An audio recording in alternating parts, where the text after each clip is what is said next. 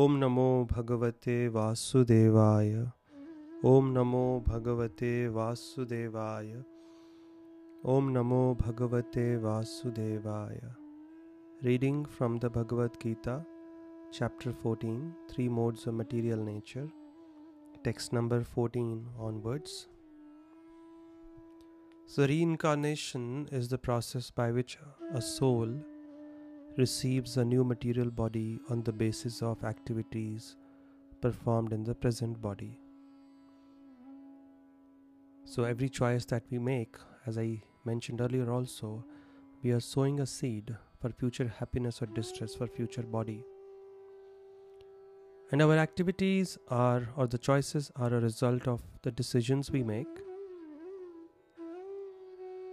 and our decisions are ultimately based on the modes which we are being influenced by. Thus krishna predicts the future destination of an individual based on the predominant mode in their life. In short, those situated in goodness go upward to the higher planets, those in passion live on the earthly planets, and those in ignorance go down to the hellish planets in different species of life. So let us get into the verses. Uh, text number 14. I just uh, gave a brief summary of this uh, part of the chapter 14 through 18. So, text number 14 यदा सत्त्वे प्रवृद्धे तु प्रलयं याति देहभृत् तदोत्तमवेदां लोकान् amala'n pratipadzate. So what happens when somebody who's in the mode of goodness spent a life like that? When he dies, where does he go? When one dies in the mode of goodness, he attains to the pure higher planets of the great sages. That means he goes to the celestial world, the planets of the demigods, where there is immense amount of enjoyment. So many facilities to enjoy because you've earned it. It's like uh, having your uh, three days and four nights stay sponsored because you have earned it, you have worked hard, somebody has done it for you, arranged for you, so you enjoy. But know that the stay is not permanent. Once the stock of our goodness, our piety gets over, we again come back to the material world only for another material birth, birth, old age, disease, death. What happens to those who die in the mode of passion? Rajasi pralayam gatva karma sangishu jayate tathap praleenastamasi mudha yonishu jayate. When one dies in the mode of passion, somebody who spent a life full of unnecessary, unlimited hankerings and lamentations, desires, he takes birth among those engaged in fruitive activities on this planet Earth. And when one dies in the mode of good ignorance, he takes birth in the animal kingdom. So we have to be very careful which mode we are associating with, and accordingly, the next destination, the next body will be given to us. Whether we believe it or not, it is a fact, the law will not change. Some people just might laugh it off, but that is not going to change the universal laws, the karma factor.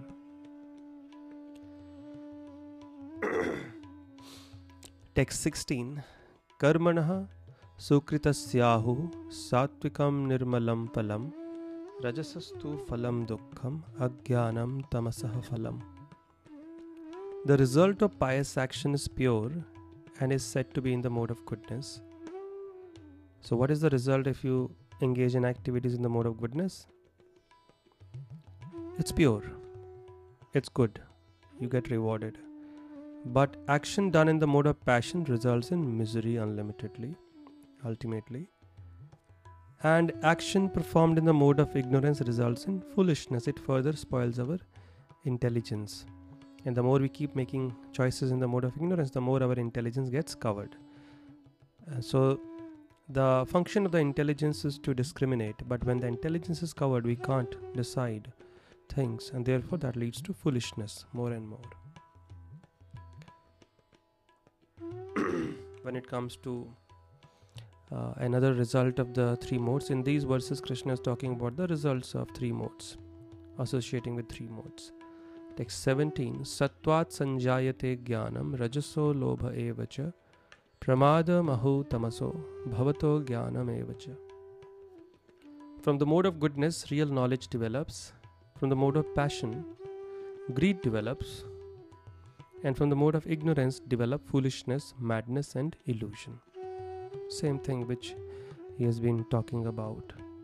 So, mode of goodness is better than passion and ignorance because here at least one has greater degree of intelligence and he is able to discriminate between right and wrong because his intelligence is pretty clear uh, compared to the ones in the mode of passion or ignorance.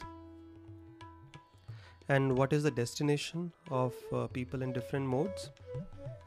Like sometimes people say, "Na those." Uh, I mean, everybody ultimately it's all the one result that one achieves, no matter what you do. Krishna is clearly saying.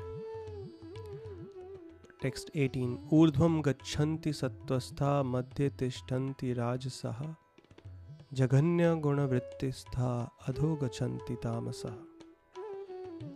Those situated in the mode of goodness gradually go upward to the higher planets. Those in the mode of uh, passion live on the earthly planets, and those in the abominable mode of ignorance go down to the hellish planets. So the destination depends on whatever choices we are making. So we are held accountable for everything that we speak and do. Fortunately, by God's grace, we are not held responsible for the thoughts, but every word and every action we have to be accountable for it and we will be punished or rewarded by the laws of karma. Therefore, we have to live a life of responsibility and not a whimsical life. And whatever right and whatever wrong we do, it should not be decided by what the majority is saying, what the latest trend is, what the social media is saying, what I feel or think is right. It has to be based on Shastra because ultimately judgments are passed based on the law books, which are the Shastra scriptures. So we have to therefore regularly hear from scriptures to understand what is the right thing and what is the wrong thing, what is to be done, what is not to be done. Scriptures decide because they are the word of God, they are the law books.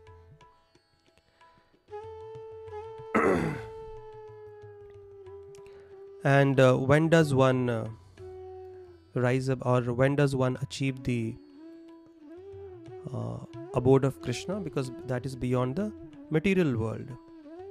Who is uh, uh, Krishna is living in the spiritual world, and three gunas are material, they are only prominent in the material world.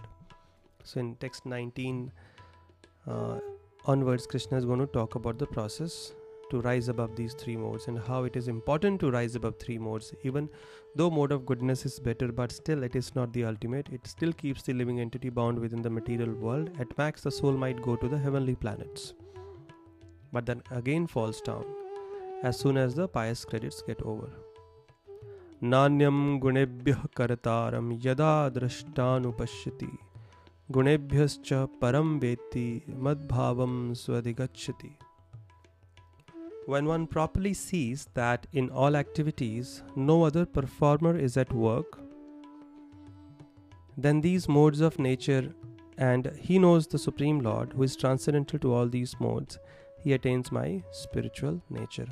So when somebody understands that he's being just made a puppet by these three gunas and they are just making everybody run around and uh, that person also knows the Supreme Lord who is Nirguna, who is beyond the three gunas, such a person easily achieves the supreme spiritual abode. He goes to Krishna, he goes to the spiritual world because he has thoroughly understood the bondage of the three gunas and he also knows the Supreme Lord with the help of whom he can rise above them.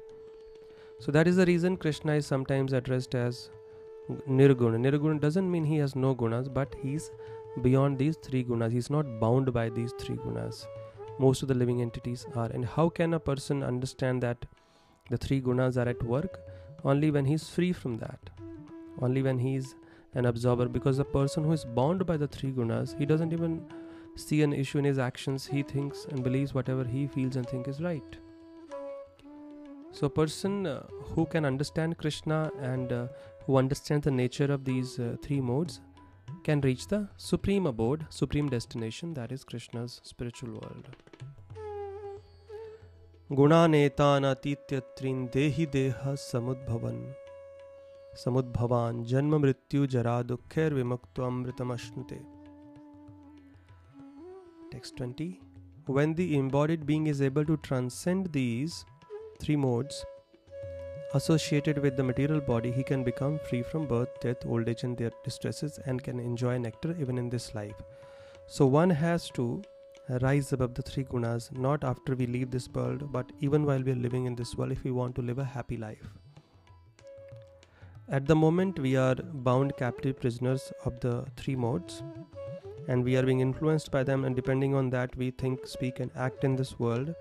And therefore, we need to be guided by a higher intelligence that is the intelligence coming from Guru and Krishna on the basis of scriptures. Because if everybody thinks that whatever they think and feel is right, then there are 7.5 billion people and everybody is bound by three modes, so everybody will keep acting according to their opinion, their level of intelligence. So, who is right? Everyone is wrong because everybody is bound, influenced by the three gunas, and based on that, they are making choices but then therefore they need to be guided. No this is right this is wrong. Do this don't do this. That's why the shelter of a guru is very very important. Otherwise we go on living our life whimsically according to our whims and fancies. So but uh, our right and wrong will be based on whatever little intelligence we have based on our past karma. So therefore we need that guidance on a coming from a higher platform. Therefore guru is a must. Therefore in the second chapter itself, at the beginning of the Gita, Krishna emphasizes this importance through Arjuna, who is illusioned. Initially, he was thinking he was right, but then he realizes his confusion, his distress is not going away. Only when he surrenders to Krishna and accepts him as his guru does his re- illusion begin to disappear. So, thus, Krishna teaching us that valuable lesson that the first and foremost thing that a human being must do is to take shelter of a bona fide representative of God, bona fide guru, not a pseudo guru, but a bona fide guru. And we have already discussed in the second chapter who is a real guru. so, such a person who becomes free from three modes can become liberated and can enjoy nectar, happiness even in this lifetime. So now, after Krishna says such a person becomes happy even in this world, so now Arjuna has a valid question. Text 21 Arjuna Uvacha Kairlinge Strin Gunanetan Atito Bhavati Prabho Kimacharah Katham Chaitams Trin Gunan Ativartate O my dear Lord, by which symptoms is one known who is transcendental to these three modes? What is his behavior and how does he transcend the modes of nature? Three questions. Now, Krishna says such a person who has become free from three gunas lives happily in this world, and after this world, when he leaves this world, he goes to the supreme destination. He comes to me, spiritual abode. He doesn't stay stuck in the material world. So Arjuna wants to know what are the symptoms of such a, such a person. So Krishna, Arjuna, being a devotee, is very eager to associate with such elevated souls. So he wants to know the symptoms. What is his behavior? and how is he able to transcend how to transcend these three modes yes you said by rising up the three gunas becoming free from the bondage of three gunas one can become happy even while living in this world so how does that happen so krishna replies text number 22 through 25 all chanted together Shri भगवानुवाच प्रकाशं च प्रवृत्तिं च मोहमेव च पाण्डव न द्वेष्टि सम्प्रवृत्तानि न निवृत्तानि कांक्षति उदासीन वद आसीनो गुणैर्यो न विचालयते। गुणा वर्तन्त इति एवं यो अवतिष्ठन्ति नेन्गते समदुःख सुख स्वस्थः समलोष्टाश्म काञ्चनः तुल्यप्रिया प्रियो धीरस्तुल्यनिन्दात्मसंस्तुतिः मानापमानयोस्तुल्यस्तुल्यो मित्रारिपक्षयोः सर्वारंभ परित्यागी गुणातीत स उच्यते The Supreme Personality of God, it said, These are the symptoms of a person who has transcended the three gunas. O son of Pandu, He who does not hate illumination, attachment, and delusion when they are present or long for them when they disappear, who is unwavering and undisturbed through all these reactions of the material qualities, remaining neutral and transcendental, knowing that the modes alone are active, who is situated in the self and regards alike happiness and distress, who looks upon a lump of earth, a stone, and a piece of gold with an equal eye, who is equal toward the desirable and the undesirable, who is steady, situated equally well in praise and blame, honor and dishonor, who treats alike both friend and enemy, and who has renounced all material activities. Such a person is said to have transcended the modes of nature. These are the qualities. He is equiposed in all kinds of situations name, fame, honor, dishonor, praise, criticism, profit, loss, happiness, distress. He's not affected by uh, achieving something special. He's not depressed when he loses something because he knows all these are different reactions of the three gunas and uh, they are he's not disturbed by others uh, try to disturb him because he knows they are also bichara are controlled by three gunas. They have no control over themselves and therefore whatever they think and do they feel is right. So such a person uh, we should know has transcended the three modes and he is free from any material activities. All his endeavors are only uh, meant for increasing his god consciousness. That is his goal. Whatever helps in that he accepts that. Whatever doesn't he rejects that and how to transcend then after explaining the symptoms text 22 26 one of the most important verses of the gita मां च योभिविचारेण भक्तियोगेन सेवते सगुणान् समतीत्यैतान् ब्रह्मभूयाय कल्पते One who engages in full devotional service, unfailing in all circumstances, at once transcends the modes of material nature and thus comes to that level of Brahman, the platform of purity. So, I have explained three gunas can be understood as one's nature, conditioning, uh, to make it simple, personality. So, in our life, we see different people. In our own family, we can find people uh, with different personalities, different types of nature. Why do they have different types of nature? Sometimes we think, why? How does this person behave like this? How can she do like that? Please understand because of the different gunas that are controlling them.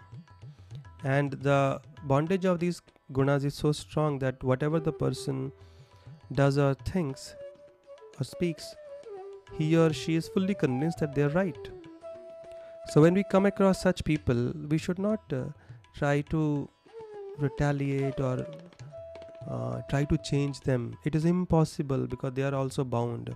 Sometimes we try to think, when will this person change? How can we change them? No, it is impossible. There's only one way because they, they are bound by the three gunas. And you're bound by different guna, somebody else is bound by different guna. So, therefore, our response and reaction in different situations are different. So instead of trying to change them, you should know that it is impossible on their own to change, as Krishna has already explained. There's only one way they can be changed if they engage in full devotional service, Krishna says here. So, unless somebody engages in full devotional service of Krishna, it's impossible for him to change his nature or personality, and that should also make us aware that it is impossible, it is useless to try and change others. They may just fake it, you may just make them fake it for some time, but the, the innate nature doesn't change. There's only one way if they engage in the devotional service of Krishna. So, therefore, instead of trying to change them, you should try to engage them in the Lord's, Lord's service. If that is not possible, we can pray from a distance to Krishna to shower His supreme grace upon these people, and only when that grace falls upon them can they really change. Only by Krishna's grace, a person's nature, personality, conditionings, modes can change. Otherwise, impossible. It is literally impossible because these three gunas are controlled by Durga Devi, Maya Shakti, and Maya is subservient to Krishna. He can order Maya Devi to withdraw her gunas otherwise impossible so pray for them if you want some people to change and pray for our own selves also if you want to change Otherwise, we'll go on living the way we want. So, we therefore we should voluntarily surrender ourselves to Guru and be guided by Him. Otherwise, if we keep living life the way we want, we'll end up in misery. Because our choices will depend on whatever little intelligence we have, and those choices will depend on the particular gunas that we are conditioned by. And these three gunas are binding and material. So we need the guidance of a guru, guidance coming from scriptures, and Krishna's grace. So such a person comes to the level of Brahman, which is a spiritual platform. And Krishna ends this chapter by saying, Brahmano hi pratisthaham amritasya vyayasya cha shashvatasya cha dharmasya sukhasya ekantikasya cha. And I am the basis of the impersonal Brahman. Now Brahman refers to spiritual platform, platform of purity, free from material contamination. Brahman also refers to Krishna. Brahman also refers to sometimes in this world, Brahman refers to the formless aspect of God. And here Krishna again clarifies people should not confuse with Brahman. Even if they think of that Brahman formless aspect, blue light, Krishna says, and I am the basis of the impersonal Brahman, which is immortal, imperishable, and central, eternal, and is the constitutional position of ultimate happiness. So, know that that brahman aspect which you all think of is not superior to me as many people think. Oh formlessness is the ultimate ultimately and form is something that you imagine to come to formlessness and then you kick out the form and then you merge into formlessness. No. Krishna says i am the basis of impersonal brahman that impersonal brahman also comes from me only. In the brahma samhita lord brahma explains that this brahma jyoti or the blue light is nothing but effulgence emanating from Krishna's body, and therefore it is also blue in color. So, this is all about the three modes, but this is just the beginning. The later chapters, also in this section of the Gita, are only talking about this because it is very, very important. And now Krishna will just give you more details about different aspects of life, how they are affected by three gunas. Because unless we know what are the objects, places, things in the three gunas? How will we know which one to associate with? And then how can we decide our future birth, future destination, future happiness or distress? And how can we avoid getting conditioned by the wrong things? So we'll continue discussion on that. Thank you so much. Hare Krishna.